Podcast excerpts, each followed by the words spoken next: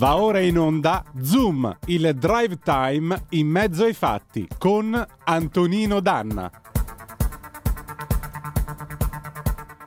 Radio Libertà, per fortuna anche questa sera Antonino Danna è con noi. Se volete intervenire con lui 02 66 20 35 29 oppure via WhatsApp 346 642 7756. Bentrovato Antonino.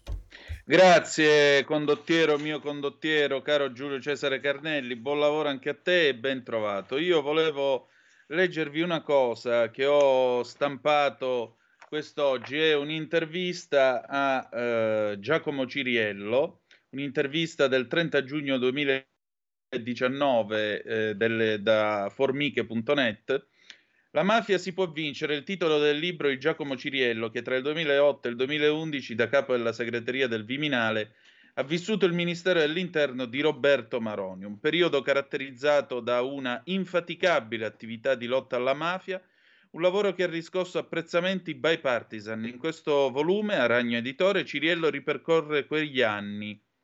E allora che cosa dice, eh, che cosa dice Giacomo Ciriello a proposito di Roberto Maroni? Nella lotta alla mafia Maroni ha lavorato con tutti, in primis con la magistratura, da Pignatone a Roberti, da Cafiero de Rao a Laudati, da Lepore a Lembo. Abbiamo lavorato con tutti, rispettandone il ruolo, apprezzandone l'impegno, raccogliendone i suggerimenti in tavoli di lavoro convocati periodicamente nelle aree più esposte del paese. Poi con l'opposizione di centro-sinistra in Parlamento, molti provvedimenti sono passati all'unanimità, con sindaci, presidenti di provincia e regione anche di diverso orientamento politico, con le associazioni attive sul territorio per la promozione del valore della legalità e non hanno paura di manifestare contro la mafia e gestire beni un tempo appartenuti a famiglie criminali.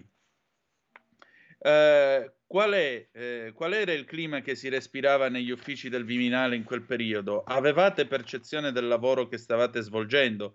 Vi accorgevate delle reazioni dei cittadini? Intanto, eh, dice certo, assolutamente, col passare dei mesi, l'obiettivo indicato dal ministro Maroni, mettere al primo posto la lotta alla mafia, e più avanti rilanciato pubblicamente dal presidente Berlusconi, è stato vissuto sempre con maggior coinvolgimento personale e professionale.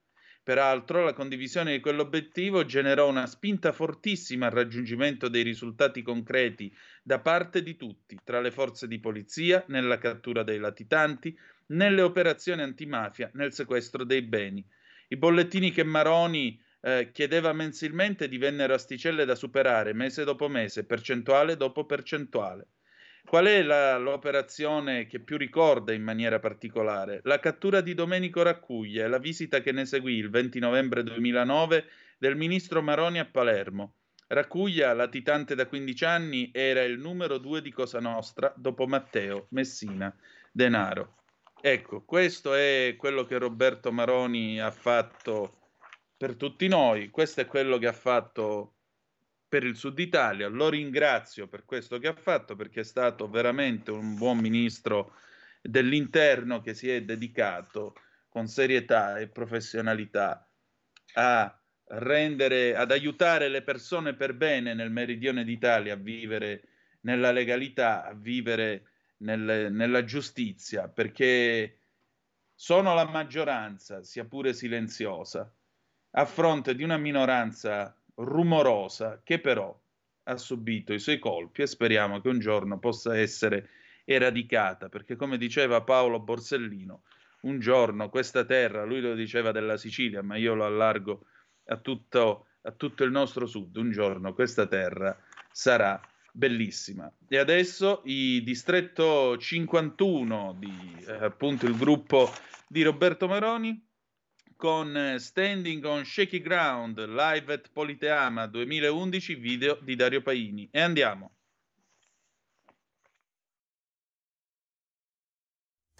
Eh, partirà dopo un breve jingle perché si è eh, bloccato il computer, quindi un jingle e poi partiamo.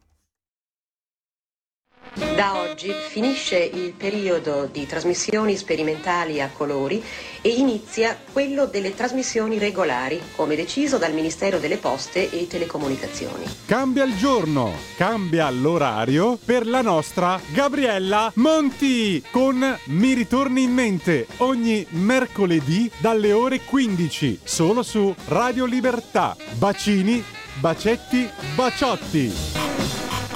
Buonasera signorina, kiss me goodnight.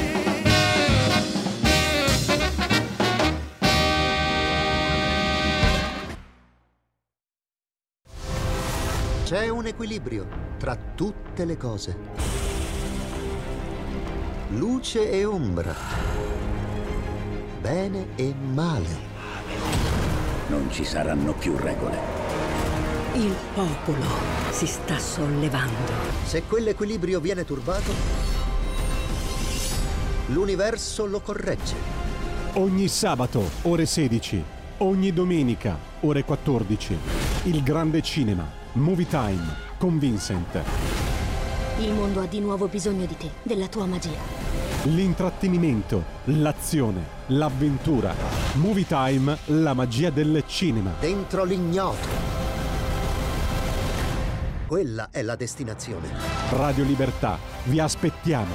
Direi che siamo alla resa dei conti.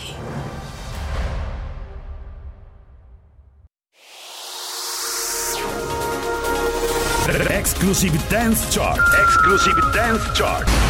Ciao belli, sono Max Martinelli. Con la DJ Isabi vi aspetto per farvi fare tanti saltelli con la Exclusive Dance Chart, la classifica dance nazionale.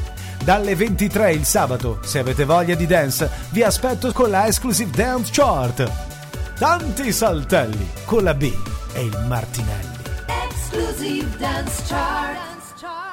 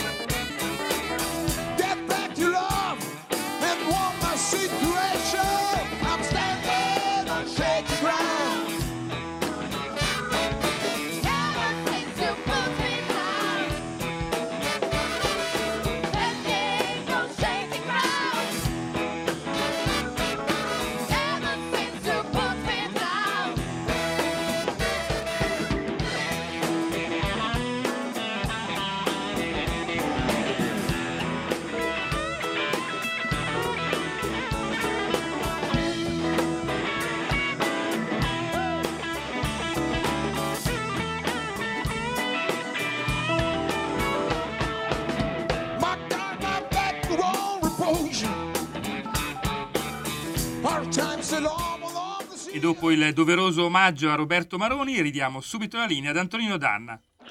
E già, questi erano i Distretto 51, il gruppo con cui Roberto Maroni ha suonato dal 1983 fino, eh, fino ad oggi praticamente. Lui era il tastierista, mm, era uno che amava fare scherzi ai colleghi della band, ogni tanto qualcuno lo prendeva in giro perché aveva le dita a salsicciotto, raccontò in un'intervista al Corriere della Sera negli anni 90, ma eh, diciamo così era, erano le classiche, le classiche allegrie, il classico modo spenserato di fare, di fare musica tra un gruppo di amici.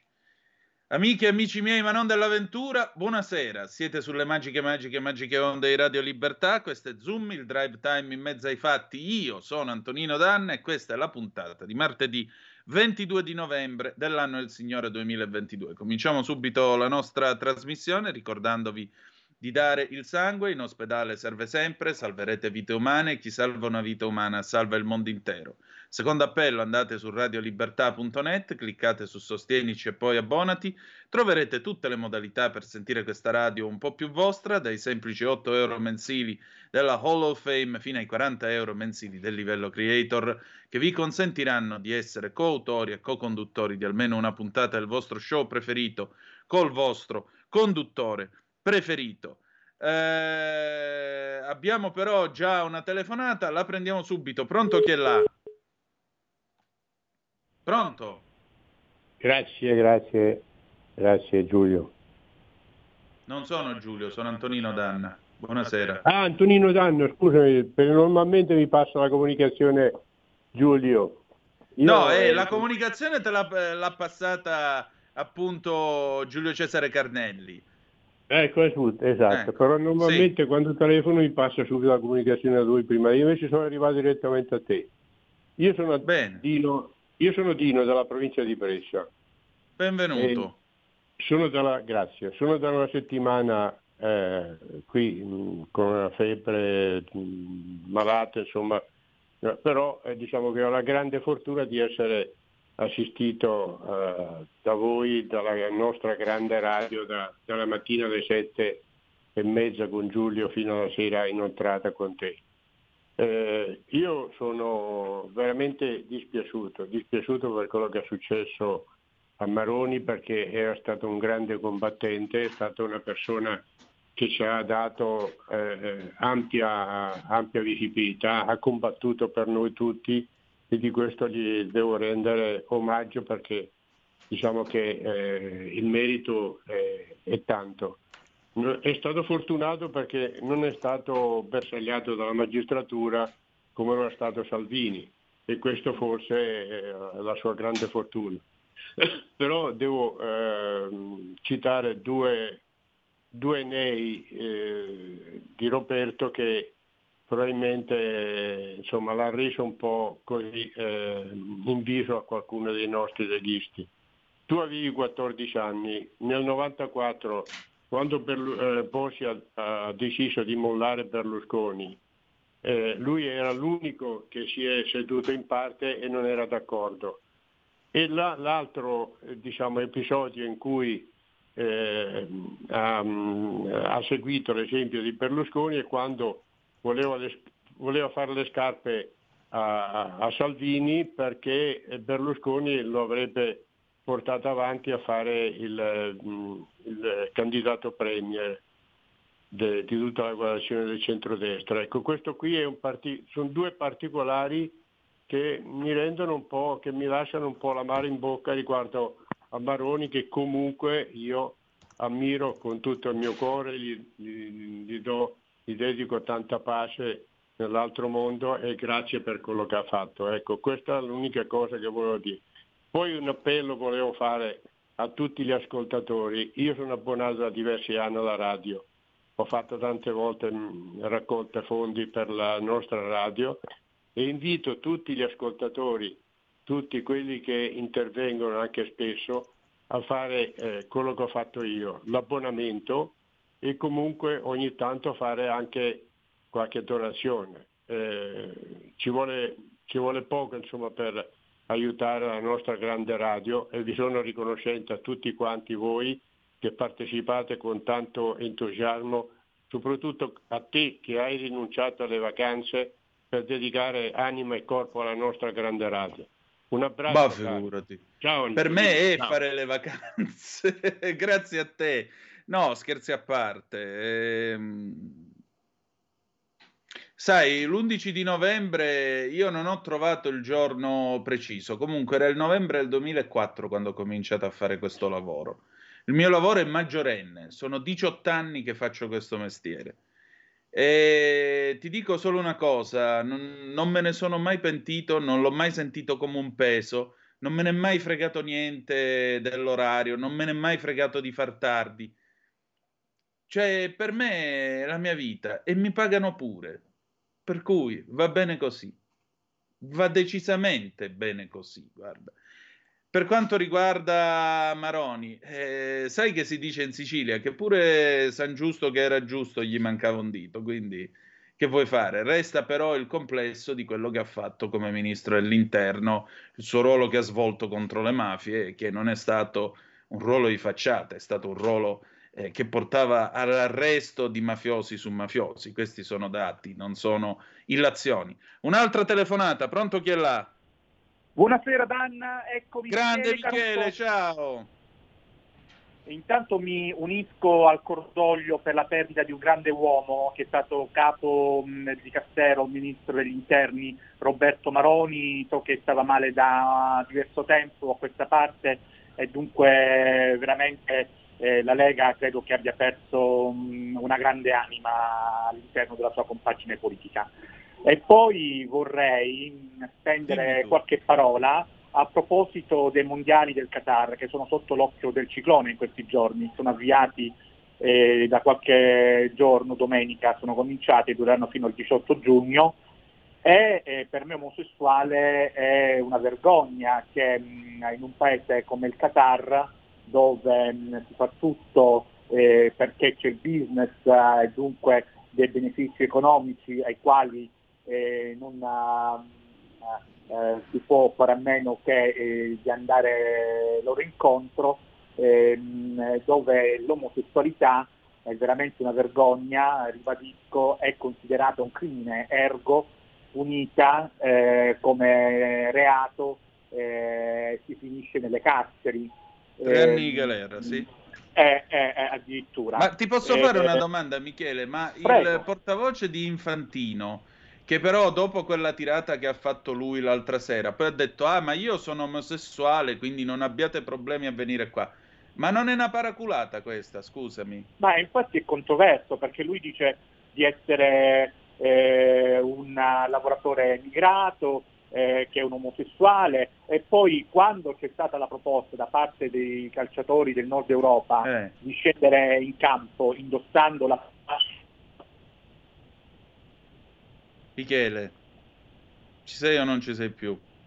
Abbiamo perso Michele Caruso. Comunque sì, ha ragione lui. Cioè, dite quello che volete, ma io preferisco stare in questa parte di mondo, in questa parte che è libera del mondo, anziché stare in un posto nel quale ti danno le frustate, ti sbattono in galera e sappiamo da quello che ci ha raccontato il nostro Andrea Costantino che le condizioni da quelle parti non sono certo delle migliori, per cui direi che sia meglio qua, almeno uno è libero di essere come meglio crede, come meglio gli pare e piace e non va né in galera né altro. Bene, a proposito, si avvicina il 25 di novembre, giornata eh, contro la violenza sulle donne. Ricordiamoci anche questo, perché in questa società abbiamo il dovere di proteggere le donne, di realizzare un vero femminismo che non è dire presidenta o ministra, ma dare a una donna la libertà di girare sicura e indisturbata lungo tutto questo paese a qualunque ora e di condurre la vita che più le aggrada, senza discriminazione di sorta. E adesso, signore e signori, è il momento del momento, cioè la, la, la rubrica dell'immenso Edoardo Montolli su eh, Cronaca Vera, lui cura Fronte del Blog, eccolo qua, lo state vedendo inquadrato sul nostro canale 252. Allora, eh, lo strano caso dei missili caduti sulla fattoria polacca. Poi ho una notiziola su questo. Per una sinistra coincidenza del destino, la terza guerra mondiale stava per cominciare così come iniziò la seconda. Allora fu l'invasione della Polonia da parte di Adolf Hitler. Stavolta due missili, forse russi, caduti su una fattoria polacca, ovvero in territorio della Nato. Per i pochi che non lo sapessero, un attacco deliberato a un paese nato quale la Polonia può comportare la reazione dell'intera alleanza in base all'articolo 5 del patto atlantico, ovvero per noi guerra alla Russia.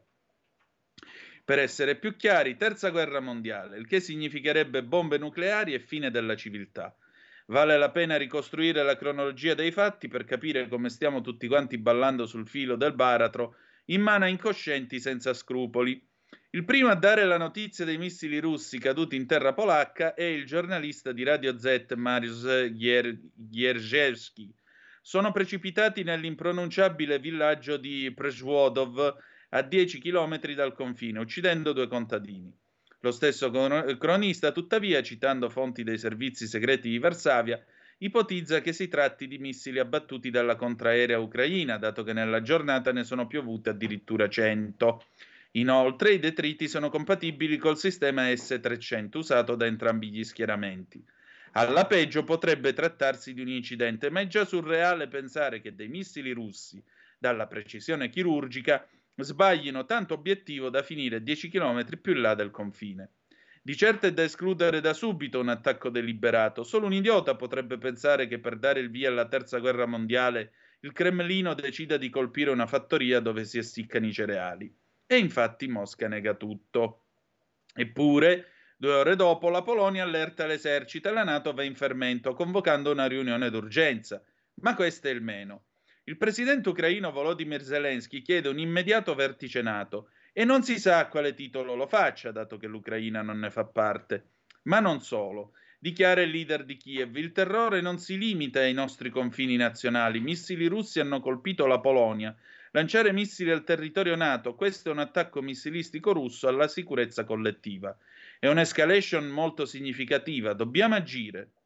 Il suo consigliere Mikhailo Podolyak, Podolyak si spinge oltre e si dice certo che i missili in Polonia non siano un incidente, ma un ciao deliberatamente pianificato dalla Russia, mascherato da errore. Ciò accade quando il male rimane impunito e i politici si impegnano nella pacificazione dell'aggressore. Invece, guarda un po', il giorno dopo, proprio il segretario generale della Nato, Jens Stoltenberg, deve ammettere l'incidente è stato probabilmente causato da un missile ucraino lanciato in difesa dai continui attacchi perpetrati dalla Russia. Certo, poi aggiunge che Mosca è da considerarsi responsabile di questa brutale guerra d'aggressione e Kiev ha il diritto di difendere la propria sovranità.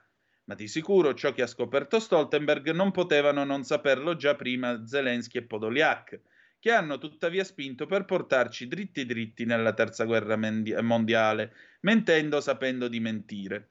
Ora giova ricordare che cinque giorni prima dell'invasione, come ha rivelato il Wall Street Journal, il cancelliere tedesco Olaf Scholz propose a Zelensky di rinunciare pubblicamente a entrare nella Nato, proclamando la neutralità del proprio paese, una mossa che avrebbe scongiurato il conflitto dato che il patto sarebbe stato siglato anche da Joe Biden e Vladimir Putin.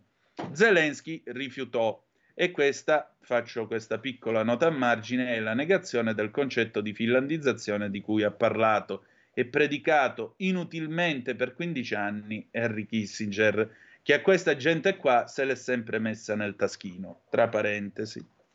Torniamo a noi, torniamo a Edoardo Montolli.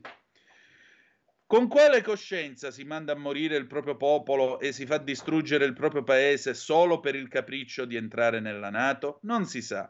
Ma i rapporti annuali di Amnesty su ciò che accadeva in Ucraina prima dell'invasione parlavano di crimini di guerra dei filorussi e degli stessi governanti di Kiev, in un paese dove si contavano torture, sparizioni, impunità dei responsabili.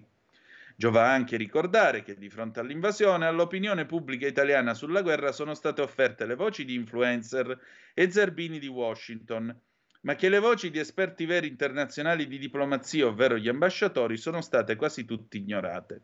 Una su tutte quella di Sergio Romano, già ambasciatore della Nato e poi nella Mosca sovietica che due giorni dopo l'invasione disse io stesso sono sempre stato contrario all'idea di allargare la Nato all'Ucraina e devo dire che il punto di vista del presidente russo è degno di considerazione.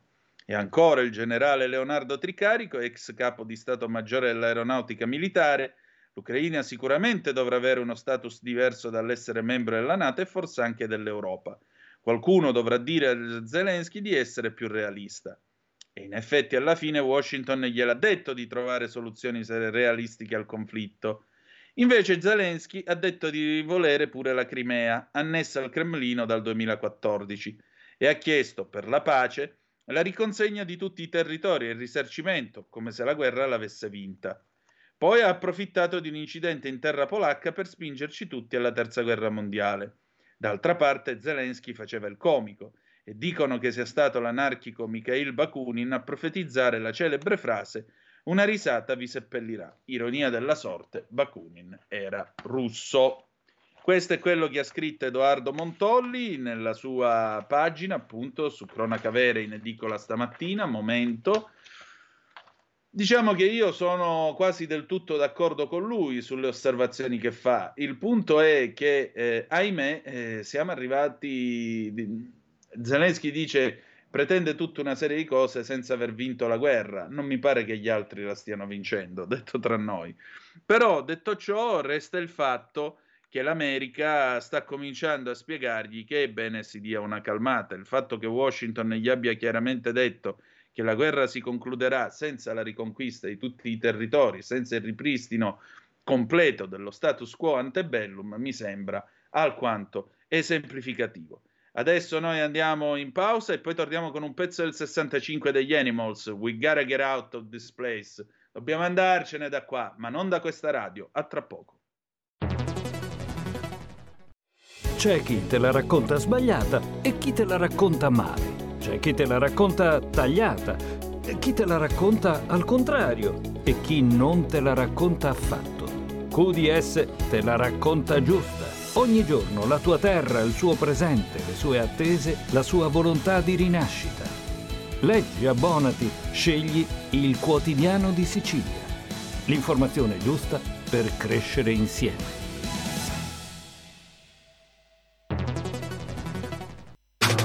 Stai ascoltando Radio Libertà. La tua voce libera, senza filtri né censura. La tua radio. In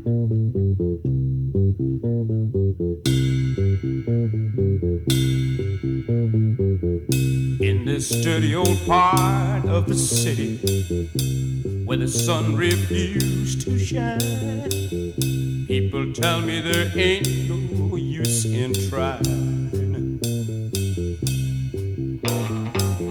Now, my girl, you're so young and pretty, and one thing I it before.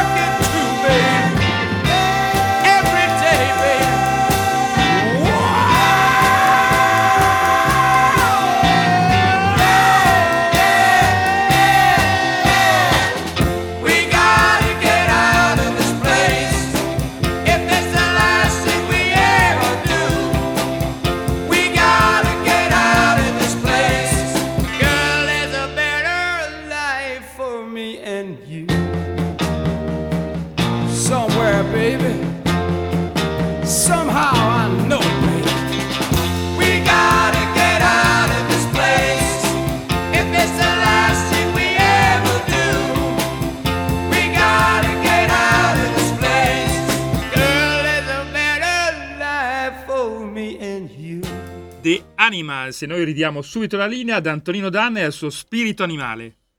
We gotta get out of this place. Avimundin di fugli, mica traduzione in calabro, in italiano dobbiamo scappare da questo posto.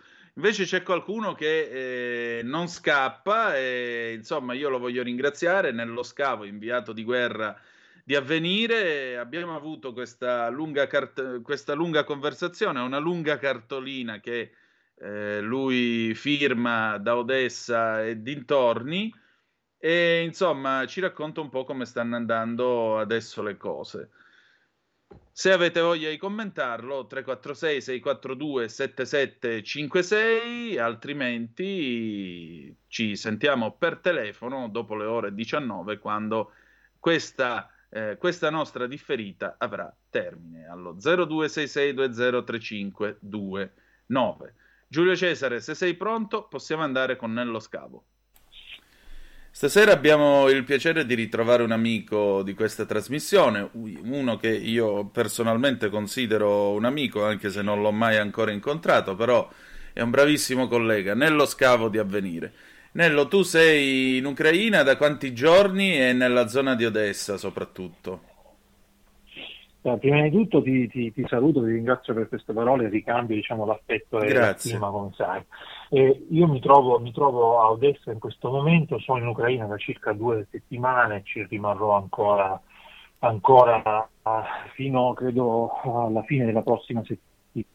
E non so se questo sia il quinto o il sesto ritorno, insomma, in questi nove mesi la maggior parte del tempo stato trascorso eh, più in Ucraina che, che in Italia e, e altrove, tra l'altro questo è un momento particolare perché arriva, arriva l'inverno, la temperatura si è già abbassata, in un momento in cui c'è una crisi energetica molto forte a causa dei bombardamenti alle infrastrutture ehm, essenziali, e la guerra non arretra, ci sono dei passi avanti ma anche passi indietro, quindi c'è ancora molto da, da raccontare.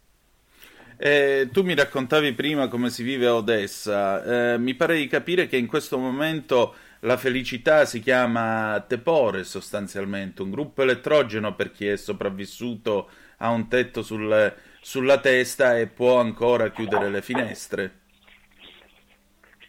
E così, e così, tra l'altro ci sono stati diversi incendi nelle abitazioni private di Odessa negli ultimi giorni da parte di famiglie che hanno provato ad accendere un fuoco per, per riscaldarsi perché i bombardamenti degli ultimi giorni, in particolare i 100 missili della settimana scorsa, hanno colpito le centrali elettriche e anche degli snodi cruciali per la distribuzione del gas, questo allo scopo di lasciare il paese al freddo e al buio. Eh, ci sono problemi anche con l'acqua potabile, anche perché in alcune zone l'acqua arriva, l'acqua corrente arriva grazie a dei motori che sono stati, che sono stati bersagliati. Si sta cercando di ripristinare tutti questi sistemi, ma l'appello che è passato abbastanza sotto silenzio, ma che dal mio punto di vista è drammatico, lanciato dal governo ucraino meno di 48 ore fa, e alla popolazione di tornare di nuovo fuori dall'Ucraina, soprattutto chi aveva trovato degli appoggi nel resto d'Europa, per trascorrere l'inverno eh, lontano dall'Ucraina, proprio per le ragioni che, che dicevo. E quindi si sta tornando a formare eh, delle file in uscita dal paese, non sono gli esodi che abbiamo visto con milioni di persone all'inizio del conflitto, ma da un punto di vista del morale questo è molto deprimente, soprattutto per chi era tornato a casa per chi ha festeggiato la liberazione di Kherson, vedendo in questo obiettivo militare raggiunto un enorme passo in avanti, e però il risultato è che il paese è un paese di fatto in, eh, in guerra.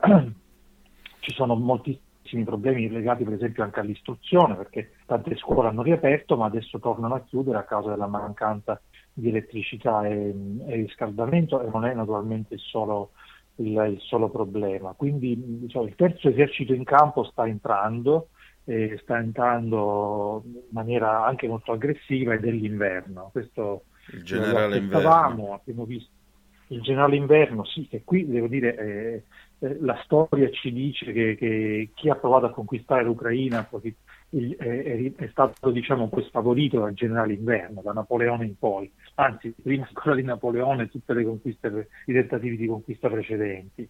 Non è molto cambiata la storia, noi abbiamo visto i campi coperti di fango o di neve, eh, che sono un problema enorme per l'esercito ucraino, ma soprattutto per l'esercito russo, che manca di, eh, delle linee di rifornimento, di approvvigionamento, la logistica è letteralmente in, eh, in tilt, e però, e però si continuano a inviare soldati, insomma carne da cannone, per fiaccare le forze, le forze ucraine. E poi dobbiamo ricordare che c'è sempre questa spada di Damocle che si chiama Zaporizhia, la, la centrale nucleare, dove si continua a sparare e, e questa mattina il direttore dell'AIEA, l'agenzia ONU per il nucleare, ha detto, eh, ha, ha di nuovo invocato lo stop all'uso delle armi sulla centrale, chiunque ne sia responsabile, anche se diversi studi balistici depongono a sfavore di Mosca, nel senso che i colpi proverrebbero dal lato russo, ma il punto è che stavolta si parla di attacchi non a distanza di centinaia di eh, metri o chilometri, ma a pochi metri dalla centrale. Stiamo parlando di metri, ha detto eh, Rafael Grossi, il direttore dell'AIEA, e quindi è una situazione molto molto stressante. Certo, naturalmente si balla ancora una volta sull'orlo dell'esplosione nucleare, una nuova Chernobyl, come se, ne- se non fosse bastata la prima 36 anni fa. Ehm, Nello, Nello, io leggevo la tua corrispondenza eh, uscita sabato mattina su Avvenire, tu parli, parlavi da, scrivevi da Oleksandrivka, e ti vorrei chiedere intanto dov'è. E questa corrispondenza si apre con un'immagine che mi ricorda molto i racconti che faceva mio padre della guerra del Vietnam. Lui era in Canada, arrivava la sera nel 1968 a casa e alla televisione a colori si poteva vedere questi, questi camion, le ruspe che caricavano delle cose. Queste cose altro non erano che eh, sacchi da cadavere per eh, i ragazzi americani che erano morti contro i Viet Cong. E tu esordisci proprio con eh, l'immagine di questo, ehm, di questo personaggio che sta eh, controllando i sacchi, quindi nero per eh, i corpi interi, azzurro per quelli che sono fatti a brandelli. Insomma, mi pare che i tempi passano, ma la sostanza della guerra continua a essere sempre quella. Sì, continua a essere sempre quella e tra l'altro è stato mh, drammatico così osservare questi momenti, ehm, eh, lavorare, riflettere su queste immagini, perché eh, si è molto parlato di crimini di guerra, penso a Bucia che è il caso, Sì. il caso di scuola, però ci sono molti di questi territori eh, dei quali si sa, si sa molto poco. Oleksandrivka è sulla strada per Kherson, si affaccia quasi sul mare, quindi è una zona sud dell'Ucraina, diciamo quasi nell'estremo sud, permette di raggiungere eh, Kherson ed è un villaggio che è stato eh, terribilmente eh, bersagliato e poi occupato dalle forze russe. Lo stesso vale per Snigurivka, eh, che invece si trova più a nord di Kherson, più vicino a Mykolaiv, diciamo sulla strada per la centrale di Zaporizhia, tanto per dare un'idea un po' dei- della nevralgicità dei due luoghi. Questi villaggi hanno la sfortuna di trovarsi lungo percorsi ehm, essenziali dal punto di vista ehm, tattico-militare e sono stati bersagliati e occupati, occupati selvaggiamente tra l'altro. La cosa che ha colpito molto è che per esempio ricorderete a inizio di settembre era stato, era stato riportato in Italia Mattia Sorbi, un freelancer eh, ferito proprio sulla strada di Alexandrivka e, il, suo, il suo autista, un tassista di Nicolai, era morto a causa, a causa di, una, di un'esplosione. Sembrava una mina, da quello che abbiamo visto abbiamo capito che non si è trattato di una mina, ma molto più probabilmente l'auto è finita su una cluster bomb, quindi una bomba a grappolo agganciata dai russi nei giorni precedenti e che poi diventano delle mine sul terreno, oppure bersagliata direttamente da un colpo di artiglieria partito dall'altra sponda del, del- del fiume. e, e da quella parte ci sono le forze, le forze russe, non quelle eh, ucraine. E, e questo corpo è rimasto lì per, eh, dal 31 di agosto, dal 31 di agosto è stato recuperato solo pochi giorni fa e tutto intorno c'erano molti altri cadaveri di civili e anche di, di militari, nessuno era mai riuscito a recuperarlo perché chi si avvicinava veniva bersagliato dal tiro dei cecchini dell'artiglieria e dell'artiglieria russa. Di molte altre persone non si ha notizia, ci sono delle fosse, delle fosse comuni, questa diciamo, è una cosa che è ancora poco, poco, nota e su cui si sta lavorando, sia a Alexandrivka che a Kherson che a Snigurivka e altri villaggi. E proprio un paio di giorni fa il capo sminatore intervenuto nel cimitero di eh, Snigurivka dove ci sono delle nuove, delle nuove, delle nuove fosse, e, e, per cercare di capire se lì avessero portato dei civili che mancano all'appello, è saltato in aria e si è salvato uh, uh, perché è, è, uno dei pochi villaggi con un ospedale funzionante. Eh, lui ha perso, ha, perso, uh, ha perso, le gambe, eh, un braccio, ha perso un occhio, è in cura, vivo, però questo dice molto di come questo paese sia stato nel frattempo trasformato, e, qui ripenso al Vietnam che evocavi prima, in un gigantesco campo, campo minato. Noi vediamo queste mine eh, a disco molto grandi, sono le mine anticarro, eh, bisogna pesare più di 90 kg per farle saltare in aria, eh, io peso giusto un po' più di 90 kg. Io ne peso il doppio, quindi sarei il primo a saltare per aria.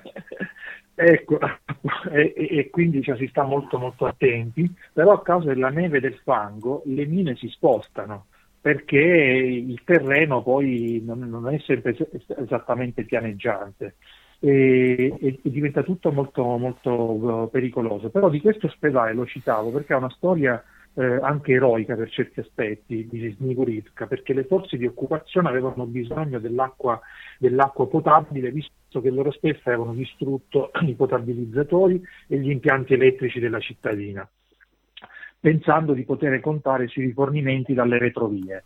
Quando gli ucraini hanno spezzato la linea di rifornimenti, i russi sono rimasti a loro volta prigionieri di se stessi e hanno chiesto all'ospedale di poter fornire agli occupanti l'acqua potabile. I medici si sono inventati una balla colossale, rischiando la vita, e hanno spiegato ai militari russi che eh, avevano bisogno dei gruppi elettrogeni per poter riattivare il sistema idraulico dell'ospedale e poter consegnare loro dell'acqua. I russi hanno bevuto questa, questa, questa che era una bugia, e sono arrivati i gruppi elettrogeni, l'acqua veniva consegnata regolarmente alle forze di occupazione, in realtà i gruppi elettrogeni, elettrogeni sono stati necessari a riattivare i sistemi, i sistemi eh, ospedalieri, in particolare la, la rianimazione, eh, i respiratori e tutto quanto serve per tenere in vita i, i feriti. Molti feriti civili eh, ucraini naturalmente sono stati curati nell'ospedale anche dei, dei, dei, feriti russi. Però questo dice molto anche di come dentro a un contesto di occupazione selvaggia e brutale si è provato in qualche modo anche di esprimere una forma di sopravvivenza e di resistenza anche se disarmati. Sicuramente. Senti, Nello, che atteggiamento c'è verso gli italiani? Quando voi arrivate e voglio dire la gente vi abborda, vi chiede da dove venite, chi siete, che fate, quando eh, sentono la parola Italia, che, che, cosa vi dicono?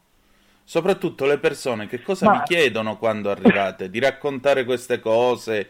Vi chiedono per esempio più che altro cose per sopravvivere? Gli interessa più che si sopravviva o che il mondo sappia quello che hanno sofferto? No, sicuramente la seconda. La cosa che ci chiedono di più è di restare, di non andarcene eh, ci sono delle scene anche commoventi. No? Diciamo, I giornalisti con i soldati hanno un rapporto sempre molto difficile, insomma, compreso il sottoscritto, eh, perché il soldato fa il soldato, naturalmente perquisisce, controlla tutti quanti i permessi, eh, devi negoziare per passare a dei checkpoint.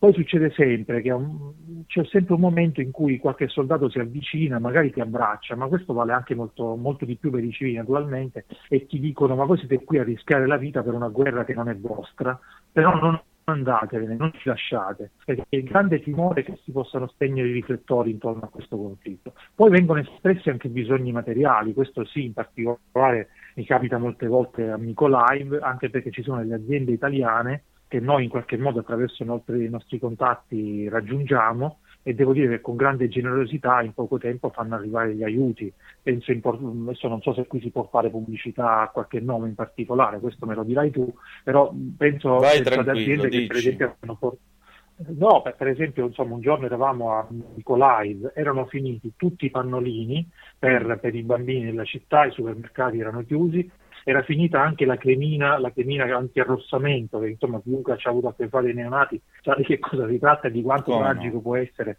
non avere più quella cremina. E attraverso amici abbiamo chiamato alla Chicco a Como, a Grandate, io vivo tra l'altro a Como, e in poco tempo la Chicco ha messo a disposizione quintali e quintali di, di prodotti che sono, che sono arrivati, che sono arrivati a Mykolaiv. Quindi quando diciamo, gli italiani arrivano sono anche ehm, in qualche modo ambasciatori di questo tipo di, eh, di presenza. C'è un dato che non va trascurato, e cioè il fatto che allora, l'Italia sapeva pochissimo dell'Ucraina e lo stesso eh, le badanti, in particolare le COLF. Eh, però queste, queste donne che vivono nelle nostre famiglie hanno trasmesso all'Ucraina un messaggio piuttosto positivo anche del nostro paese.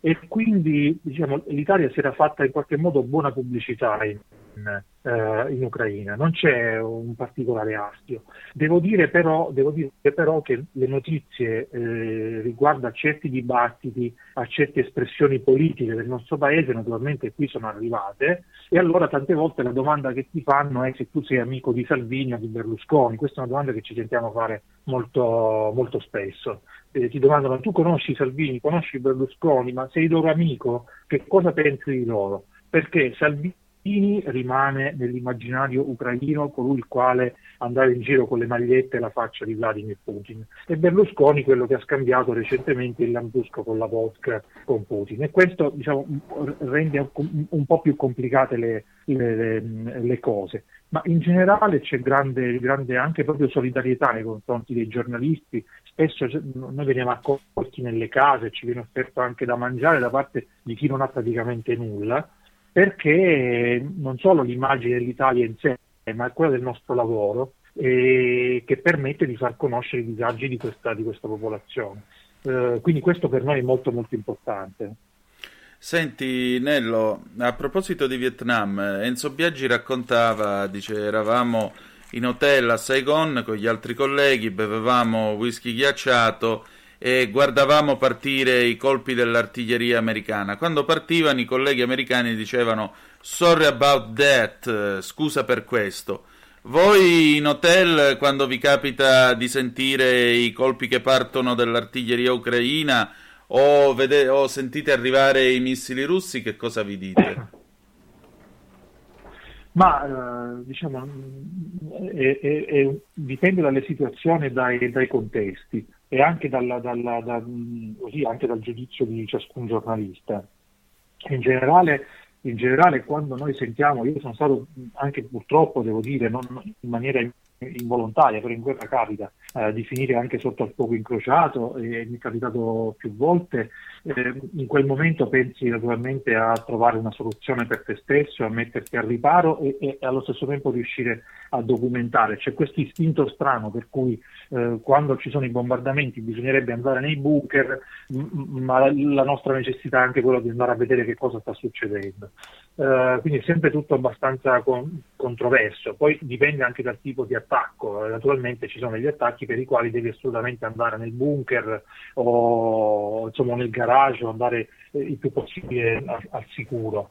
In generale, in generale la, preoccupazione è un'altra, devo dire, e, e- e quando sei in mezzo ai civili sotto i bombardamenti vorresti in quel momento che ci fosse una contraerea molto, molto efficiente eh, che proteggesse te e i civili, i civili e te stesso da, da questi attacchi che continuano ad arrivare. La settimana scorsa il giorno è stato pesante, 100 missili in un giorno. Poi non dimentichiamo che quando parliamo di missili, i missili vengono accompagnati poi dai colpi di artiglieria, dai razzi.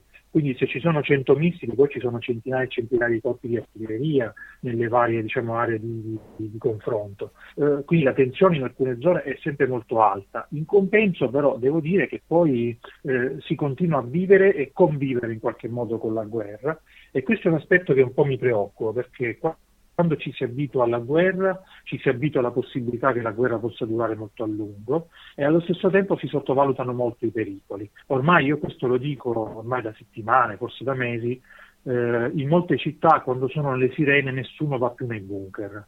Nei bunker in questi giorni si sta andando solo per stare al caldo, perché si sta insieme e si sta al caldo e perché i bunker sono talvolta dotati anche di sistemi elettrici d'emergenza e quindi se non altro eh, si possono ricaricare i telefoni, eh, c'è la luce, si può leggere, si può chiacchierare. Eh, il, il mio timore è che ci si stia abituando troppo all'ipotesi di una guerra che possa durare ancora per, per molti mesi e, e, il fatto che tanti siano rientrati nelle città non lontane dalle aree di scontro a me personalmente preoccupa moltissimo perché, perché non ci sono luoghi nei quali si può dire si sta veramente al sicuro. Uh, il centro di Odessa è stato preservato dagli attacchi tutti questi, questi mesi, la periferia di Odessa no, eh, ha diciamo, è stata bersagliata, meno che in altre, che in altre località, ma ad esempio a Mykolaiv oppure ehm, eh, appunto le aree di confine con il Donbass, eh, Kharkiv, naturalmente Kherson che è stata liberata, ma in, que- in, questo momento ci sono combattimenti in corso perché è un po', diciamo, quando noi parliamo della liberazione di Kherson, diciamo una cosa incompleta cioè è un po' come se eh, da una città italiana gli occupanti fossero stati espugnati dal centro della città, però si fossero tutti asserragliati al di là del fiume e al di là del fiume, per quanto i fiumi siano qui particolarmente importanti nelle dimensioni, vuol dire che le forze russe stanno a, in linea d'aria meno di due chilometri dal centro di, di Kherson e i colpi di artiglieria continuano ad arrivare anche a ridosso dei quartieri eh, urbanizzati della cintura di, di Kherson. Eh, quindi mh, è stata liberata la città ma non ancora messa, eh, messa al sicuro e questo vale per gran parte delle aree nelle quali si sta combattendo. Nello, la penultima domanda, ringraziandoti del tuo tempo e della tua pazienza ancora una volta. Senti, gli americani hanno detto chiaramente che questa guerra potrebbe finire senza la riconquista totale di tutti i territori, quindi senza il ritorno allo status quo antebellum di questo febbraio, ma Zelensky parla addirittura di riconquista della Crimea e così via. Allora, la domanda è, questa guerra dove si concluderà? A Sebastopoli? Ad Ankara con la mediazione del sultano? A Washington oppure a Mosca? Ma potrebbe anche concludersi a Ginevra o in un'altra città individuata per un eventuale negoziato.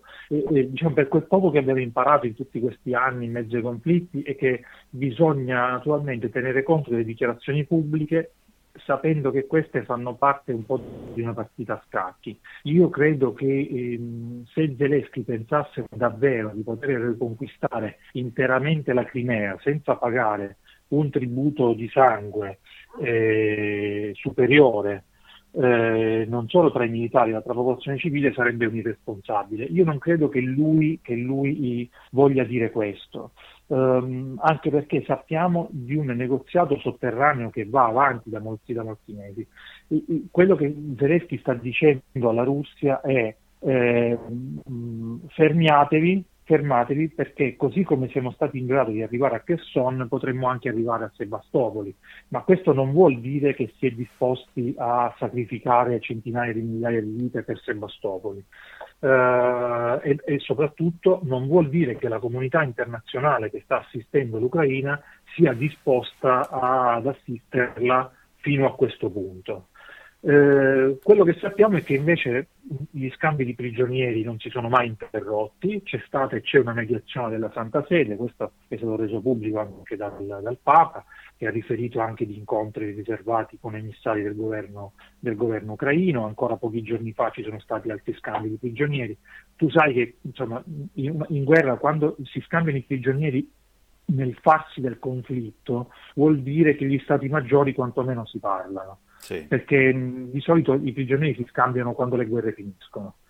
Eh, oppure come, come, è accaduto durante la guerra fredda, in un contesto diciamo di cortina di ferro, avvenivano una serie di negoziati, scambi di spie o prigionieri di altro tipo. E qui eh, non si è mai fermato, è mai fermato e, e questo lascia sperare che? Eh, che quel canale flebile di collegamento tra questi due paesi, mediato da altre eh, da enti esterni, possa, possa aprirsi, aprirsi maggiormente. Eh, quello che manca ad oggi è una risposta da parte della Russia. La Russia parla di negoziati che però non riesce a intavolare e soprattutto non ha molto senso parlare di disponibilità al negoziato continuando ad ammassare uomini sulle fasce di confine, perché vuol dire che non ti puoi fidare. Insomma, è come avere un ladro in casa sull'uscio di casa che dice no guarda stai tranquillo ho deciso di non entrare più però nel frattempo si attrezza di altri mezzi per poter sfondare la porta blindata e, esatto.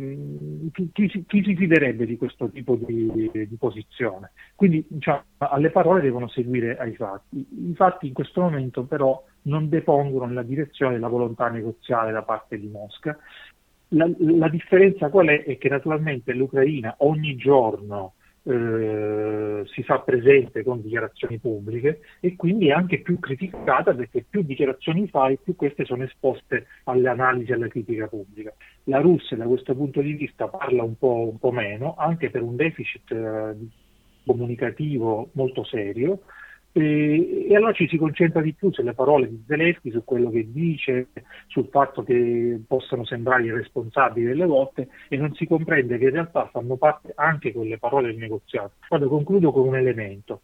Eh, fino a poche settimane fa la parola pace e negoziato qui non si potevano quasi pronunciare, nel senso che pace per la gran parte degli ucraini vuol dire vittoria in questo, in questo momento e il negoziato era semplicemente un tabù.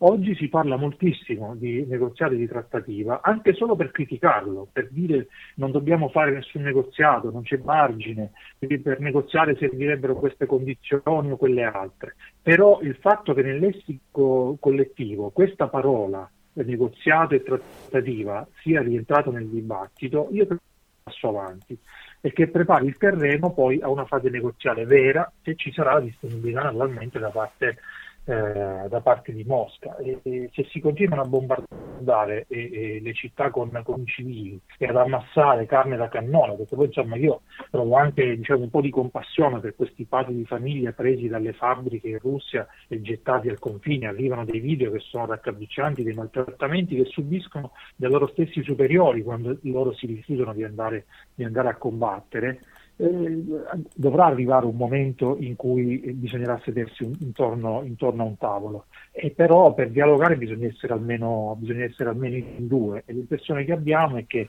l'Ucraina pone una serie di condizioni e che la Russia non voglia affatto dialogare. Nello, un'ultima domanda. La parola con la N, nucleare, che è stata pronunciata più volte nel corso di questa guerra, quando tu vai a dormire la notte a Odessa, questa parola riecheggia nella tua coscienza. Qual è il tuo ultimo pensiero prima di dormire? Devo essere, devo essere sincero, non ho una particolare preoccupazione per il nucleare, non perché sia un incosciente o uno svalvolato, perché i corrispondenti di guerra non sono diciamo, dei matti che vanno a rischiare la vita perché non hanno altro da fare o altri affetti insomma, a cui tornare, ma perché credo che questo argomento venga utilizzato moltissimo come spauracchio, proprio per costringere la, l'Ucraina e la comunità internazionale a, come dire, non solo abbassare i toni, ma anche a, a, abbassare l'asticella rispetto a un'ipotesi negoziale. Come dire, ok, facciamo un negoziato negoziato, per noi, noi ci prendiamo la Crimea, il Donbass e altri pezzi di Ucraina e, e quello però dire, non è un negoziato, quello è, è, diciamo, viene interpretato da questa parte del paese come, come, come un furto, come una rapina. Eh, il mio timore in realtà è un altro, è che giocando troppo con il nucleare possa accadere un incidente eh, difficile da gestire.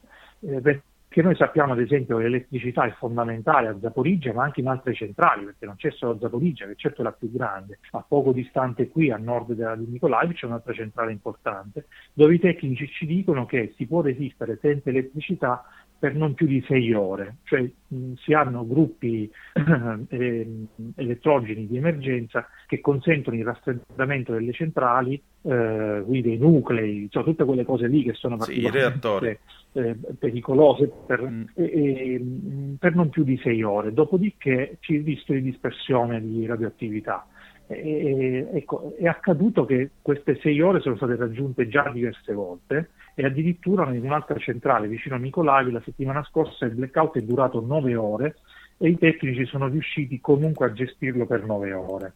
Mettere sotto stress questi, questi impianti che sono davvero delle bombe a orologeria se non gestiti sotto pieno controllo è, è molto rischioso e quindi il mio timore non è tanto che qualcuno usi la bomba sporca ehm, o la cosiddetta diciamo, bomba atomica a bassa intensità che poi così bassa non è eh, o che qualcuno bombardi eh, la centrale di Zaporizia perché arri- si arriva un olocausto nucleare in stile Chernobyl, Fukushima e pochi altri esempi nel mondo. Il mio timore è che possa accadere qualcosa per cui l'errore umano o l'impossibilità di gestire l'emergenza possa andare, mandare fuori controllo tutto questo, eh, questo contesto. Zaporizia, ricordiamo che prima della guerra aveva 12.000 dipendenti la centrale, un luogo enorme, una città nella città, la centrale eh, ehm, eh, di- nella regione di Zaporizia. Oggi sono circa 1.500 persone che lavorano su turni massacranti, sono tutti ucraini controllati a vista dalle forze, dalle forze russe. Ora proviamo a pensare a gestire un'emergenza di questo tipo in un posto nel quale hai un decimo della forza lavoro in un contesto di guerra. Questo sì, questo è una fonte di preoccupazione molto seria. E credo sia un tema di riflessione che dovrebbe essere fatto più presente. Grazie Nello. Grazie a te a presto.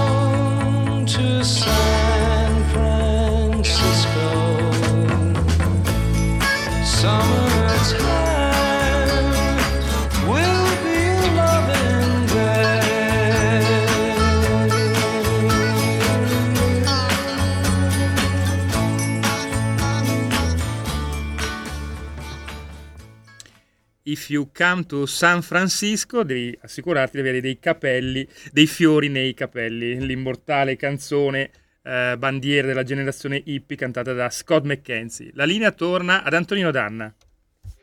Grazie condottiero mio condottiero, siete sulle magiche, magiche, magiche onde di Radio Libertà, questo è sempre Zoom, il drive time in mezzo ai fatti, Antonino Danna al microfono con voi.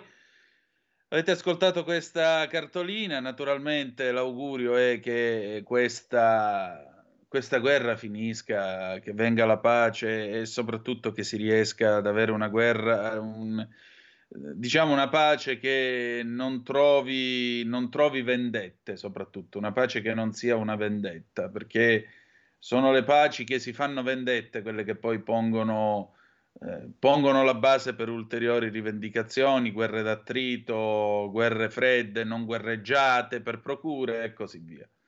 Questa è la cosa più importante 0266203529 se volete essere dei nostri oppure 346 642 7756 se avete voglia di intervenire attraverso la zappa o il whatsapp intanto vi volevo, le- vi volevo leggere una cosa perché non so se lo sapete ma eh, l'Agi alle 5 della sera alla 5 della tarde mamma mia com'è poetico tutto questo eh, servizio del collega Riccardo Bastianello.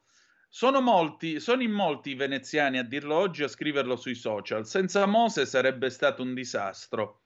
La città sta fronteggiando oggi una marea eccezionale, la terza più alta della storia, ma a differenza del passato, la città lagunare è rimasta tutta praticamente all'asciutto. I venti di Scirocco e di Bora, che stanno sferzando la laguna da nord a sud, hanno infatti spinto la marea sulle paratoie del Mose, portando il livello dell'acqua fino a oltre due metri. In particolare, alle ore 10 fuori dalla bocca di Porto di Chioggia, al di là delle paratoie, il livello dell'acqua è salito a 181 centimetri. All'interno della laguna si è fermato invece a 52, quindi un dislivello di 130 centimetri, anzi 120 129 centimetri. A Malamocco 184 centimetri contro 98 dentro, a Lido 177 fuori, 66 all'interno. L'altezza d'onda in mare è stata attorno ai 3 metri, mentre il vento di Bora in laguna ha toccato quasi i 53 chilometri orari. È la prima volta da quando è entrato in funzione il Mose, scrive ancora Laggi, eh, che il Mose appunto affronta una condizione meteomarina così complessa ed è la prima volta che si misurano in maniera così lampante gli effetti di questa infrastruttura. Il commissario straordinario del Mose, Elisabetta Spitz, è stata in contatto costante con la control room e ha spiegato che è andato tutto secondo le procedure. È stato un test molto importante per il Mose. Il lavoro fatto in questi anni ha contribuito in maniera determinante a rendere le operazioni di sollevamento sempre più efficienti, ma l'attenzione in queste ore resta alta. Il monitoraggio della situazione meteomarina continua. Oggi le barriere non saranno abbattute. La situazione suggerisce ancora prudenza. Allora, Venezia è all'asciutto e possiamo finalmente avere il lusso di dire chi se ne frega anzi un rotondo chi se ne frega e dobbiamo essere contenti di dire che Venezia all'asciutto e chi se ne frega grazie al Mose. Perché vorrei ricordare che il Mose, il Mose così discusso, è un'idea nata durante la Prima Repubblica ad opera di un signore che si chiamava Gianni De Michelis. E il Mose, malgrado eh, i vari detrattori, esperti e quant'altro, come vedete, funziona. Per cui se negli anni a venire, quando in televisione o alla radio ci diranno piove, c'è la bora, ma Venezia è all'asciutto, e noi potremo serenamente dire, anzi lo dovremo dire contenti, chi se ne frega, lo potremo dire proprio grazie al Mose, molto semplicemente. E quando diremo chi se ne frega, sarà bene ricordarci di tutti quelli che scrivevano contro il Mose, che scrivevano che il Mose non serviva a niente, che scrivevano che il Mose era una gran porcata.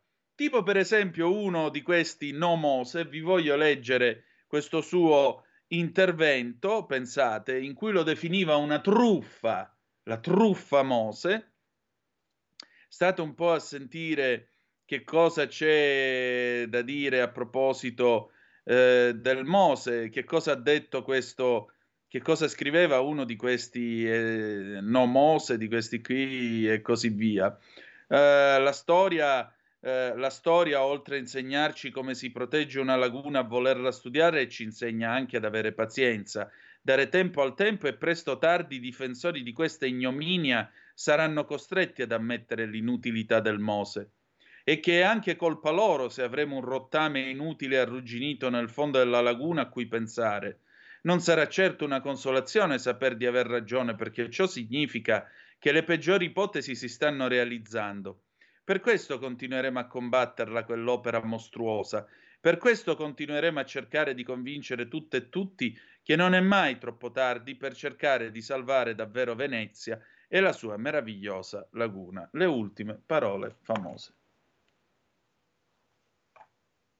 Così, se c'è qualcuno che mi sta ascoltando da Venezia e vuole dire che il Mose è un'opera inutile, 0266203529 oppure 346 642 7756 se avete voglia di dire la vostra a proposito di questo. Ecco, io vorrei, vorrei, perché ora vedrete che, eh, perché io dico questo? Perché ora quando si comincerà a parlare seriamente di, op- di grandi opere in questo paese, e non sto parlando solo del ponte di Messina, del ponte sullo stretto, sto anche parlando per esempio dell'alta velocità tra eh, Brescia e Venezia e poi speriamo anche fino a Trieste. Cioè, quando si arriverà a discutere di questo, quando si procederà con gli espropri, i cantieri e quant'altro, vedrete che spunteranno di nuovo. No TAV, no questo, no quell'altro, no TRIV, no nulla. Poi però, poi però, miracolosamente qualche opera pubblica si riesce a fare, siccome grazie a Dio gli ingegneri in questo paese li abbiamo e non lavorano col pallottoliere, ma lavorano con l'AutoCAD, con i supercalcolatori, con tutto quello che c'è, perché vi vorrei ricordare che quando abbiamo costruito strade e ferrovie in questo paese, autostrade e ferrovie in questo paese, lo hanno fatto i nostri grandi ingegneri, cominciando da Riccardo Morandi, che, che ne possa dire l'italiano medio che manco sa che chi chi è Riccardo Morandi, ok? Siccome noi queste cose le sappiamo fare, poi stranamente quando di riffio di raffe miracolosamente qualche opera pubblica viene realizzata e funziona, improvvisamente poi ci rendiamo conto che le grandi opere funzionano, che le grandi opere servono. Quindi l'augurio è che si faccia il ponte sullo stretto di Messina, si faccia l'alta velocità fino a Reggio Calabria, si faccia l'alta velocità seria anche per collegare Palermo con Messina e arrivare su a, a raccordarsi con il ponte sullo stretto all'alta velocità peninsulare, perché sì, il corridoio europeo precisamente è Palermo-Berlino, è l'asse 1 TEN-T per la precisione, per quanto riguarda le ferrovie ad alta velocità e ad alta capacità. E noi abbiamo bisogno di tecnologia, abbiamo bisogno di sviluppo. Se voi prendete, poi per carità, l'altro pro... il problema che verrà dopo sarà chi si servirà di queste opere, perché vedete, quando è stata aperta l'alta velocità in questo paese, quando è stata inaugurata, tu potevi prendere un treno senza scalo da Rogoredo e scendevi a Tiburtina dopo due ore e 40 minuti di viaggio.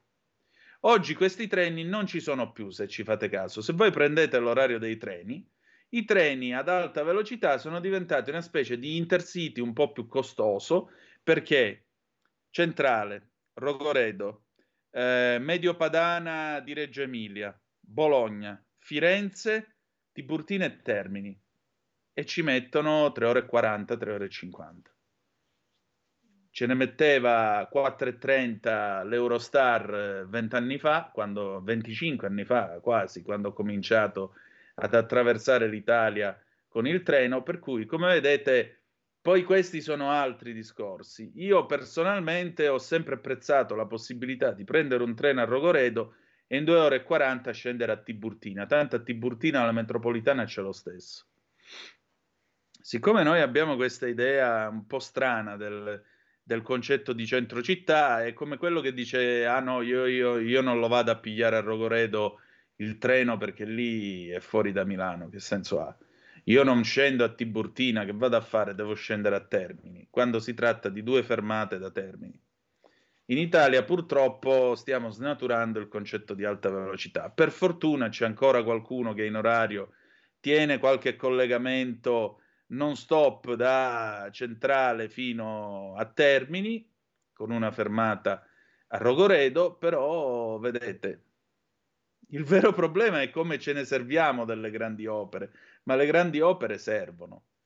Le grandi opere servono e le dobbiamo fare. Le dobbiamo fare perché ne va del futuro della modernizzazione del paese, così come abbiamo bisogno di modernizzare anche eh, i collegamenti broadband, tutto internet, l'alta velocità eh, con la fibra ottica e così via, perché su questo, su queste due grandi infrastrutture che si gioca soprattutto il futuro, si gioca lo sviluppo del paese. La pandemia ce l'ha insegnato, si può lavorare tranquillamente senza bisogno della presenza fisica in un posto, si può lavorare eh, magari in un paese lontano dalla sede del proprio ufficio e il venerdì sera sei già in vacanza, oppure si può lavorare pendolando a 300 all'ora da Milano, da Torino e così via, e il venerdì sera torni a casa e sei già in vacanza, è una cosa che i francesi conoscono ormai da più di 40 anni grazie al TGV. Per cui a maggior ragione sì alle grandi opere, sì soprattutto al potenziamento delle linee veloci, sia per quanto riguarda strade, autostrade e ferrovie, che per quanto riguarda le autostrade dell'informazione, come si chiamavano negli anni 90, cioè la rete internet. Se no non ci arriviamo più. Ce ne sono tante di cose da fare e vedrete però che quando si comincerà a discutere di farle, poi spunteranno quelli che no, no, no, perché e si infilano le mafie e questo e quello. Voi ve lo ricordate perché in Italia non abbiamo avuto le Olimpiadi di Roma 2024? Ve lo ricordate? Sì? Se non ve lo ricordate, successe che si doveva pronunciare l'allora sindachessa di Roma, Virginia Raggi. Virginia Raggi telefonò ad Alessandro Di Battista. Alessandro Di Battista era dal suo meccanico.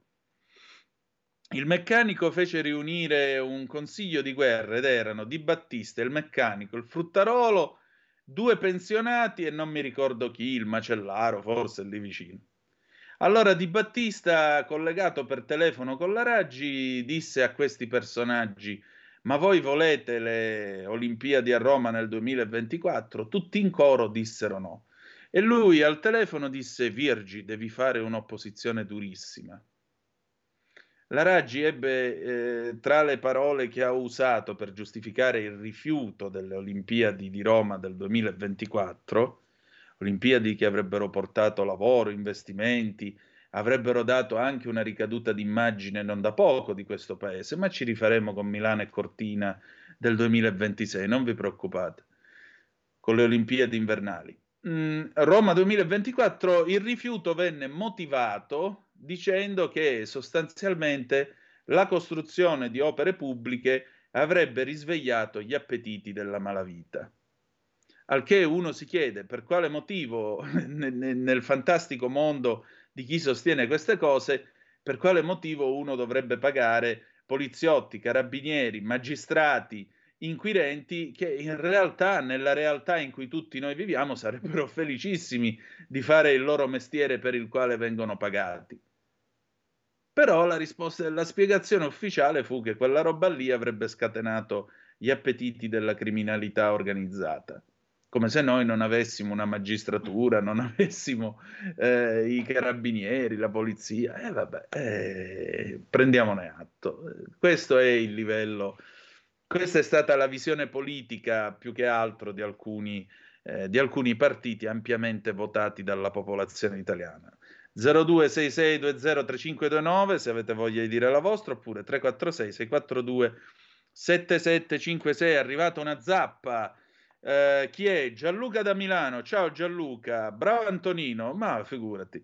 La gente non sa che il ponte Morandi di Genova è stato fatto in anni in cui circolava un quarto delle auto di oggi e comunque era stato testato per reggere almeno il doppio del peso massimo previsto allora. Esattamente.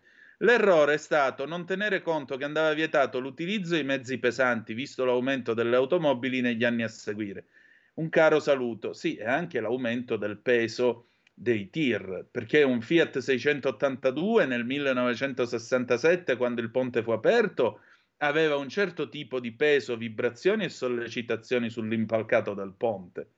Un Iveco Turbostar nell'84, il 190-48, il glorioso 190-48 con l'articolato dietro aveva un altro tipo di peso e un altro tipo di sollecitazione, fino ad arrivare ai camion moderni. Quando tu vedi eh, quelli che postano i meme, le strade romane dopo 2000 anni sono ancora qua, invece il ponte Morandi è crollato il ponte Morandi sopportava il peso dei tir, le strade romane no.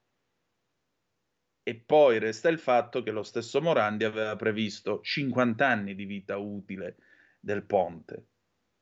50 anni. Solo che quando si parlava di fare la Gronda Nord a Genova e quella in consiglio municipale a Genova, i grillini sbeffeggiavano quelli che parlavano della Gronda Nord di questa grande opera e dicevano che avevano avuto assicurazioni dalle autostrade, dalla società autostrade, sul fatto che il ponte Morandi sarebbe rimasto in piedi per almeno cent'anni.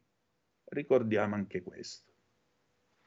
Poi ancora, Sant'Antonino, se, eh, Gio da Varese, adesso se sono coraggiosi, quei signori dovrebbero come minimo eh, chiedere umilmente scusa a quelli che hanno fatto il progetto e i lavori del Mose, ma figurati se gli chiederanno scusa, figurati.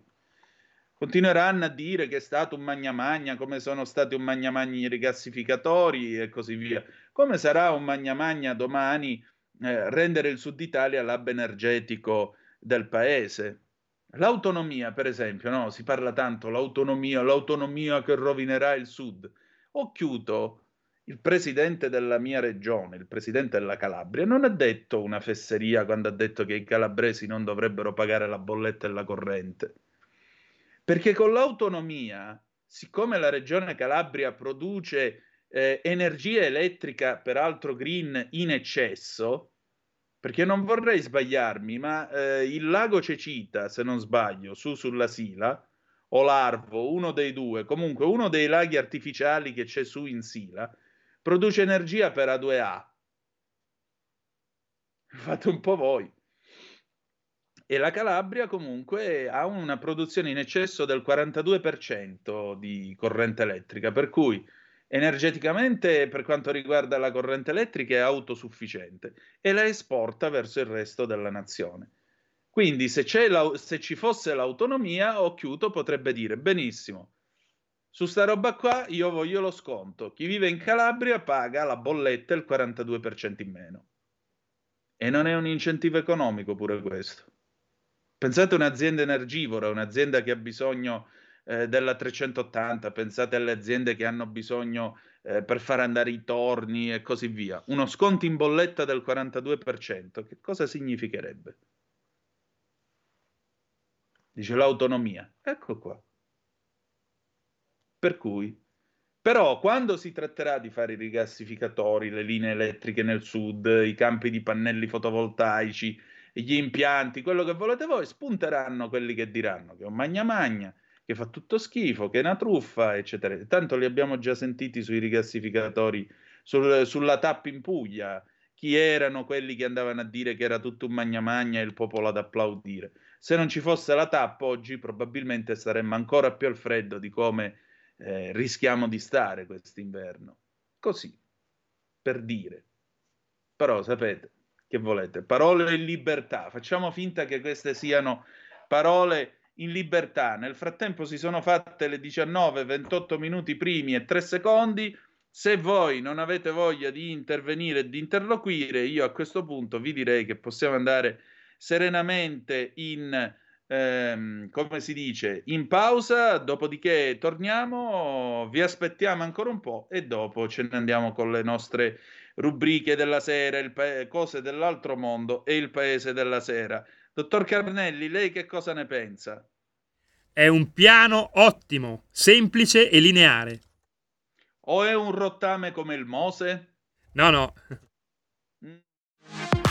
La tua radio è ascoltabile anche con la televisione in digitale. Sul telecomando della televisione digitale o del tuo ricevitore digitale puoi scegliere se vedere la TV o ascoltare la radio. Risintonizza i canali radio e troverai anche Radio Libertà, canale 252.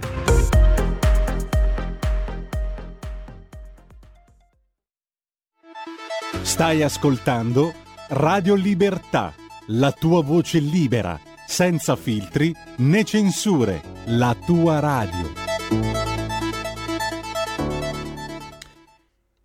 E la linea torna subito da Antonino Danna, Antonino che ha attuato la condivisione dello schermo, infatti stiamo vedendo la home page della BBC.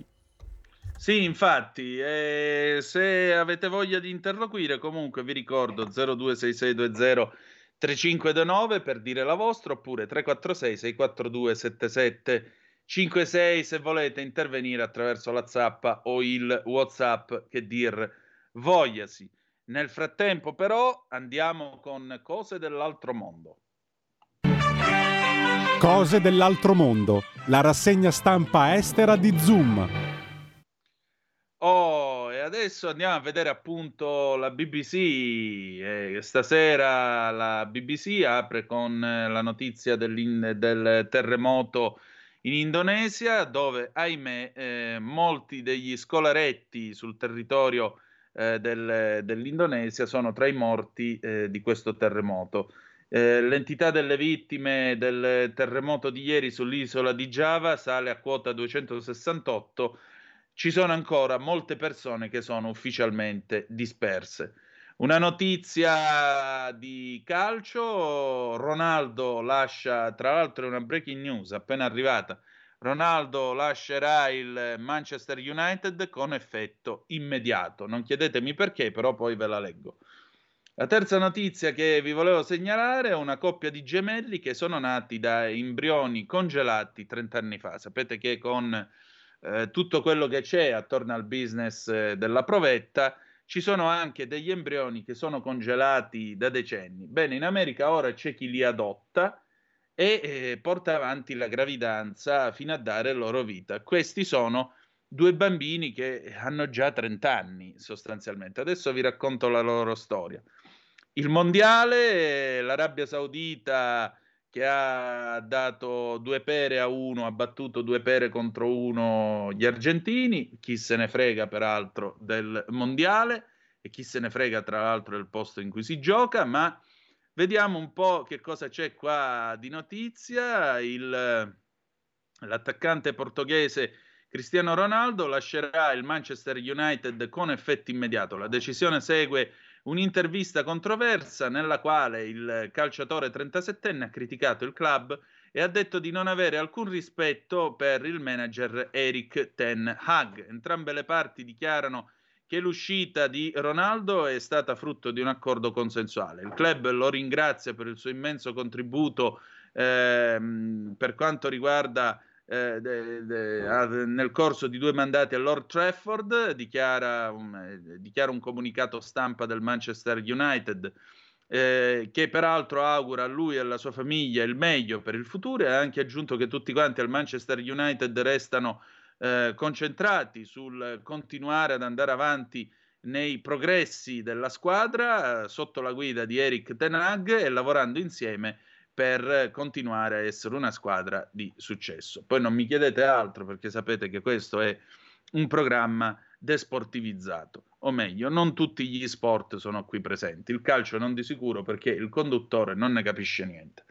Torniamo a noi. Eh, questa notizia che vi volevo segnalare di questi due gemelli, due gemelli sono nati nello stato del Tennessee da degli embrioni congelati oltre 30 anni fa si ritiene sia un nuovo record per eh, gli embrioni congelati più a lungo e che siano arrivati appunto a dare il là a una nascita eh, con successo, senza alcun problema. Questi due embrioni sono stati congelati in, ehm, in una soluzione nitrogeno liquido ne, a meno 128 gradi il 22 aprile del 1992 facevo la seconda media, niente di meno. Rachel Ridgway, madre di quattro bambini dall'Oregon, ha dato eh, alla luce questi due gemelli il 31 di ottobre. Il padre, Philip Ridgway, ha detto che la cosa gli ha fatto scoppiare il cervello. Eh, Lydia N e Timothy Ronald Ridgway hanno probabilmente fissato un nuovo record secondo il Centro Nazionale di Donazione degli Organi, che è un'organizzazione privata di orientamento religioso, peraltro, che dichiara di aver aiutato a far nascere oltre 1200 bambini da degli embrioni che sono stati donati. Eh, per esempio, il eh, precedente detentore del record, eh, la bambina Molly Gibson, è nata nel 2020 da un embrione che era stato congelato per quasi 27 anni. Eh, John David Gordon, che è il medico che ha, che ha svolto appunto l'impianto di questi due embrioni, la, dichiara che la decisione di adottare questi embrioni dovrebbe rassicurare i pazienti che si meravigliano se qualcuno abbia ancora la voglia e la volontà di adottare embrioni che sono stati creati 5, 10 o 20 anni fa. La risposta è un rumoroso yes, sì. Due gli embrioni gemelli erano stati creati per una eh, coppia sposata anonima utilizzando la fertilizzazione in vitro.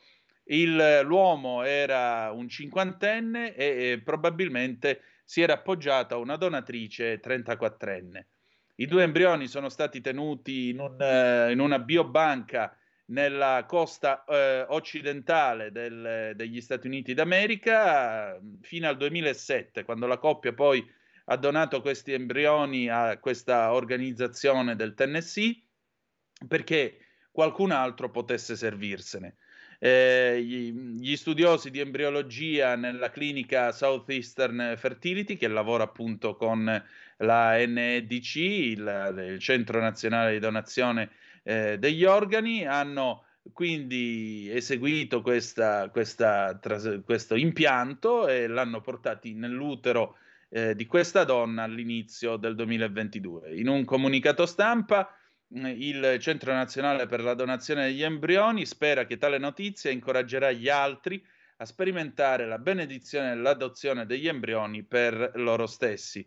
Ehm, peraltro eh, sono i primi figli che i Ridgeway, che peraltro hanno altri quattro bambini di età tra 1 e 8 anni, hanno avuto attraverso la eh, fecondazione in vitro o donatori.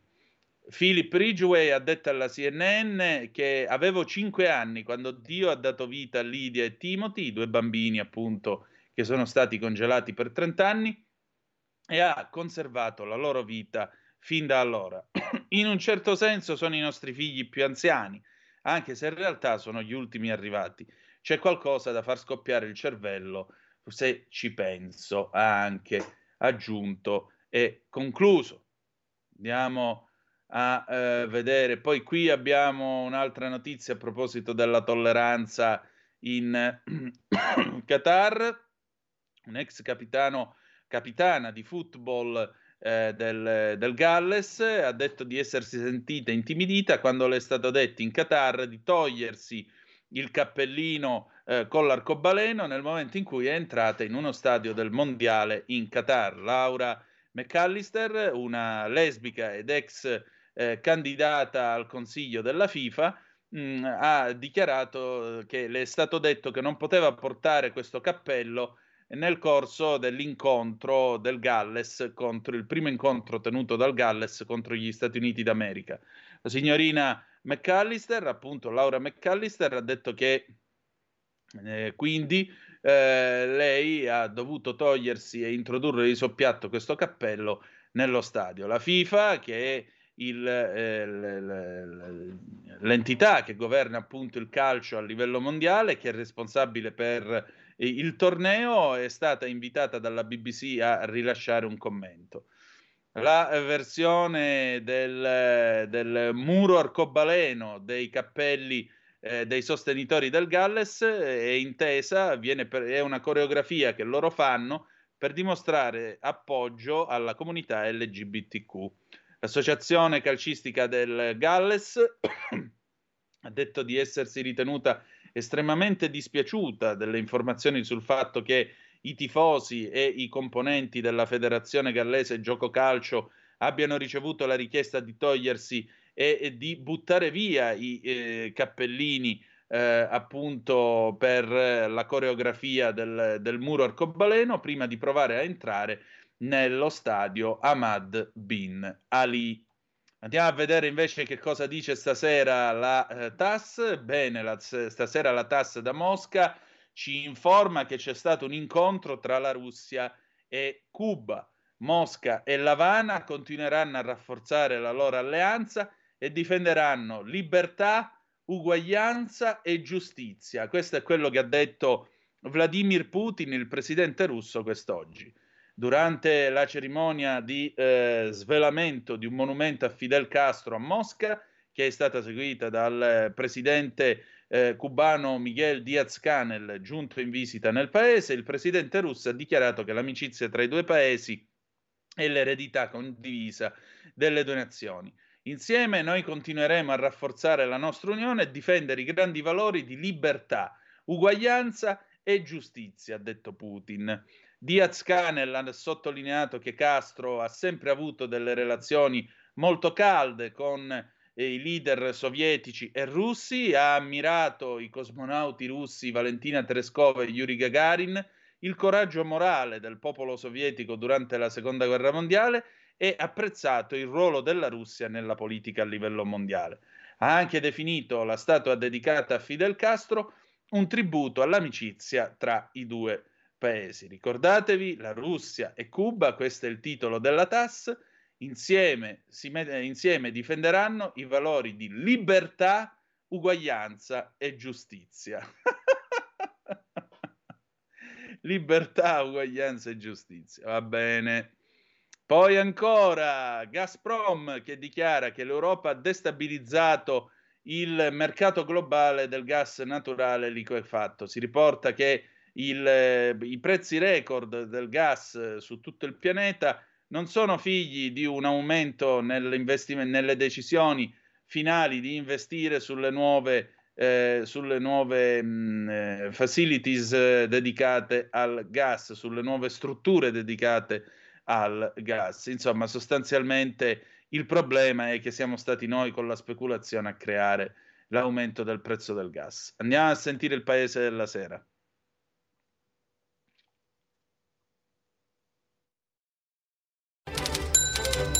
Il paese della sera, la rassegna stampa italiana di Zoom. Oh, e allora andiamo a vedere che cosa dice Lanza. Meloni firma la manovra, è coraggiosa e politica. Questa è una manovra figlia di scelte politiche.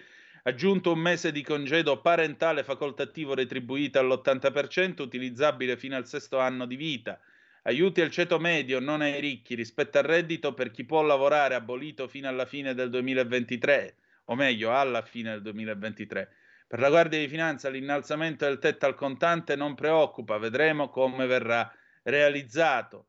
Eh, il Qatar, il Mondiale, Messico-Polonia finisce 0-0 e anche un rotondo chi se ne frega. UE, timori sulla manovra, aspettiamo di vedere il testo. E quanto segnala la Commissione UE nell'alert, Mechanism Report, l'Italia e altri 16 sono sotto il monitoraggio europeo per squilibri, dovrà essere oggetto di revisione approfondita. Dombrovskis, ci aspettiamo DPB Italia a breve. La Commissione darà la, prop- darà la propria opinione nelle prossime settimane. La manovra a Bruxelles tra giovedì e venerdì. Gentiloni, gli aiuti all'energia siano più, mila- siano più mirati alle vulnerabili. Ancora, il monastero delle grotte a Kiev è un nuovo fronte di guerra. Il Cremlino denuncia come azione di guerra contro i russi ortodossi il blitz ucraino nel covo di spie. L'allarme di Scholz in Ucraina, prepariamoci all'escalation. Pesanti scontri a sud di Mykolaiv, missile russo in Polonia, ecco questo vi volevo dire. È stato licenziato il reporter RAP perché aveva accusato appunto i russi di aver lanciato questo missile senza avere informazioni in materia.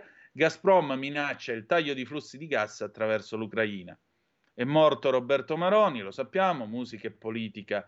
I suoi amori aveva 67 anni, bandiera della Lega Nord di cui è stato segretario, che ha fondato con Umberto Bossi ex ministro dell'interno, governatore della Lombardia. Lottava da tempo contro una grave malattia, ha fatto parte del carroccio fin dalla fondazione, la commozione nel mondo della politica. Ancora maltempo, il Mose salva Venezia, trombe d'aria in Sardegna. Il maltempo ha colpito tutta la penisola. Il Mose sta difendendo Venezia dalla terza mareggiata più grave della storia della città. In Sardegna una tromba d'aria ha colpito l'Oristanese. In poche ore sono caduti quasi 50 mm di pioggia. Situazione critica anche sul litorale romano e in Campania. Poi vedremo che tempo farà allora. Di nuovo i mondiali, l'Argentina, Arabia Saudita ribalta Messi, chi se ne frega. UE, i picchi, ga- i picchi di prezzo del gas di agosto potrebbero ripetersi. Il price cap al gas ca- scatta a 275 euro a megawattora, ha detto la commissaria all'energia Kadri Simonson. Verrà attivato quando lo spread tra il prezzo sul TTF e il prezzo globale del gas naturale liquefatto è pari o superiore a 58 euro per 10 giorni di transazioni. Gazprom poi minaccia il taglio di forniture del gas attraverso l'Ucraina. Covid, Mattarella da Bergamo, monito severo a responsabilità. Dobbiamo avere consapevolezza delle elezioni alla pandemia, ha detto il presidente Sergio Mattarella pass- parlando all'Assemblea nazionale dell'Anci a Bergamo, Assemblea nazionale dell'associazione che raduna i comuni italiani. Mm, piccola nota a margine, fate la, com- la commissione d'inchiesta. De Paolo voleva fuggire, cercò un passaporto falso, offrì soldi a una donna per ottenere il documento. Domani l'interrogatorio convalida per il 51enne romano accusato del triplice omicidio di Roma. Magistrati e penalisti contro il decreto anti-rave, troppo vago. Il presidente dell'ANM, Associazione Nazionale Magistrati, qualcuno bisognerà tirargli le orecchie, che ha scritto Agenzia Nazionale Magistrati. Il presidente dell'ANM Giuseppe Santalucia e quello dell'Unione delle Camere Penali Gian Domenico Cagliazza si sono espressi contro il decreto davanti alla Commissione Giustizia del Senato. Violenta due studentesse a Roma, arrestato 34enne, condannata segretaria nazista, complice di 11.000 omicidi. Irmgard Furkner, 97 anni, è accusata di complicità in oltre 11.000 omicidi nel campo nazista di Stutthof, nell'attuale Polonia. Giusto così. Oh, a proposito del maltempo, siamo qua eh, a proposito sempre sull'ANSA. Netto miglioramento domani delle condizioni meteo, che saranno molto più tranquille. Lo scrive in una nota Lorenzo 13, meteorologo del meteo.it, in relazione al nuovo ciclone che ha colpito il paese, in particolare il nord-est, le regioni tirreniche, e che nel pomeriggio di oggi si sposterà sempre più a sud, ancora con nubi fragi, venti di tempesta e neve a quote basse. Se per domani è atteso il miglioramento, già oggi si potranno avere ampie schiarite al nord-ovest, unica zona, peraltro, meno colpita dal maltempo. Nel dettaglio, mercoledì 23 al nord sole e freddo, al centro bel tempo, clima più freddo, al sud rovesci sul basso Tirreno. Giovedì 24 al nord soleggiato, al centro sereno salvo qualche nebbia notturna, sud rovesci sul basso Tirreno. Tendenza da venerdì si avvicina un altro vortice ciclonico con prime piogge al centro, sabato maltempo diffuso al centro-sud e su Emilia-Romagna, domenica alluvionale sui settori ionici. Intanto gli effetti del maltempo si fanno sentire su tutta la penisola. Passiamo infine all'Aggi. Dai rave alla manovra, un mese di governo Meloni, lo scorso 22 ottobre nel Salone delle Feste del Quirinale, la neo premier e i ministri hanno giurato nelle mani del capo dello Stato, Sergio Mattarella. Tra l'altro, Giorgia Meloni proprio stamattina ha sottolineato questo fatto, il fatto appunto che eh, ad appena un mese dall'insediamento del governo si fosse arrivati al, ehm, alla, eh, come si dice, alla nascita della finanziaria, al varo della finanziaria. Tutte le misure contenute nella legge di bilancio, il documento contiene misure per 35 miliardi di euro, si basa su un approccio definito dal governo prudente e realista che tiene conto della situazione economica anche in relazione allo scenario internazionale caratterizzato dalla guerra in Ucraina e allo stesso tempo sostenibile per la finanza pubblica. Di spalla il Mose salva Venezia con una marea record Piazza San Marco asciutta, la città sta fronteggiando oggi una marea eccezionale, terza più alta della storia, ma a differenza del passato la città lagunare è rimasta tutta praticamente all'asciutto. Il sindaco Brugnaro sarebbe stata un'altra devastazione senza il Mose.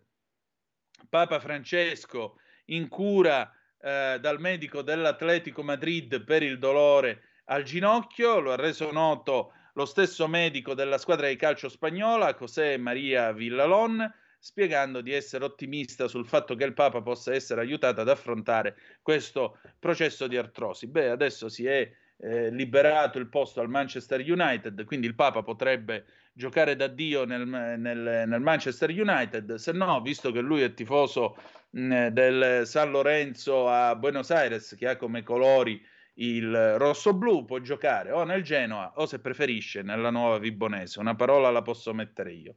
Troviamo chi gli parla, insomma, alla presidenza. Le pagelle degli italiani ai mondiali, voto 6,5 al difensore milanista Chiayer. Abbiamo valutato i calciatori che militano nel campionato italiano e sono impegnati nelle rispettive nazionali in Qatar. Poi ancora è morto Maroni, aveva 67 anni, già ministro dell'interno e del welfare nei governi Berlusconi. Produrre birra costa il 50% in più di un anno fa, le conseguenze sono pesanti per un settore che vale 9,4 miliardi e dà lavoro a 95 mila famiglie. Sulle Dolomiti la stagione sciistica inizierà sabato. Stefano Bonaccini apre la corsa alle primarie per un PD senza correnti, il presidente della regione Emilia-Romagna annuncia la sua candidatura circolo de- dal circolo Dem della sua Campogalliano, vuole un PD rinnovato, popolare e non populista. 5 Stelle e Terzo Polo, un messaggio netto, divisi si perde. Berlusconi, un milione di posti di lavoro eliminando le autorizzazioni, il leader di Forza Italia inaugurando la sede regionale di Milano, rilancio sul lavoro, basterà una raccomandata per aprire un'attività, costruire una casa, i controlli ci saranno quando l'opera sarà finita. Andiamo a vedere questa notizia sulla birra perché chi beve birra campa cent'anni. Eh... E allora, e allora, no, è un video per cui non credo che possiamo mandarlo in onda, per cui eh, ci teniamo comunque al titolo. Nel 2022 il prezzo delle materie prime e dell'energia ha fatto lievitare i costi di produzione. Le conseguenze, appunto, sono pesanti per un settore che vale 9,4 miliardi e dà lavoro a 95.000 famiglie. Quindi non è un gioco, non è una cosa tanto per scherzare. Bene, sono le 19.50, chiudiamo qui la nostra rassegna stampa italiana e internazionale. Abbiamo ancora tempo 0266203529 se volete dire la vostra oppure 346 642 7756 se avete voglia di intervenire attraverso la zappa o il WhatsApp perché abbiamo ancora 4 minuti. Dopo di noi che cosa c'è Giulio Cesare? Al martedì sera abbiamo Passaparola con Maurizio Colombini e poi chiudiamo in bellezza le dirette fino alle 9 con aria fritta. Ecco, alle 20.30, dopo passaparola del bravissimo Colombini, avremo aria fritta. Stasera c'è l'ottavo appuntamento con il Cinegiornale. Vedremo dove la nostra troupe è andata a documentare il fascismo in Italia, perché eh, vi ricordo che il Cinegiornale è un servizio offerto a tutti quelli che sono convinti che in questo paese dal 25 settembre si viva in una dittatura, quindi noi vi raccontiamo qualcosa di dittatoriale, così vi sentite rassicurati.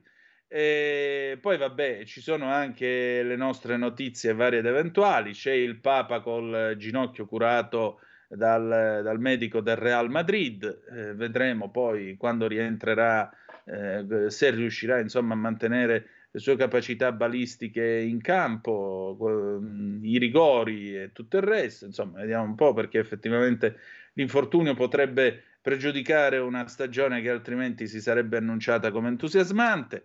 Scherzi a parte, si fa la battuta giusto per dire, ci mancherebbe, speriamo che si rimetta.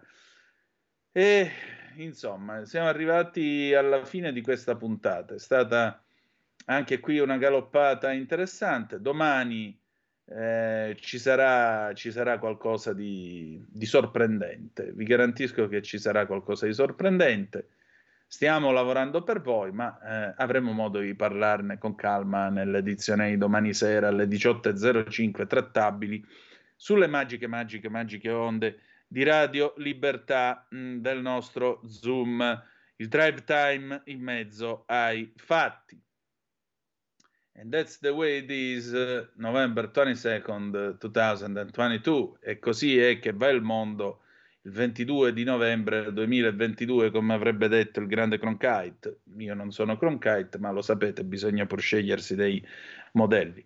Allora, noi ci salutiamo qua. La canzone d'amore con cui ci lasciamo è una bella canzone incisa nel 2019 da Andrea Laslo De Simone, una canzone po' malinconica, dolcemente malinconica, non, non una cosa triste, per fortuna, l'immensità. E allora, che dire di più? Ci si ritrova domani sera, grazie ancora per essere stati con noi e non dimenticate che malgrado tutto, the best is yet to come, il meglio deve ancora venire e verrà.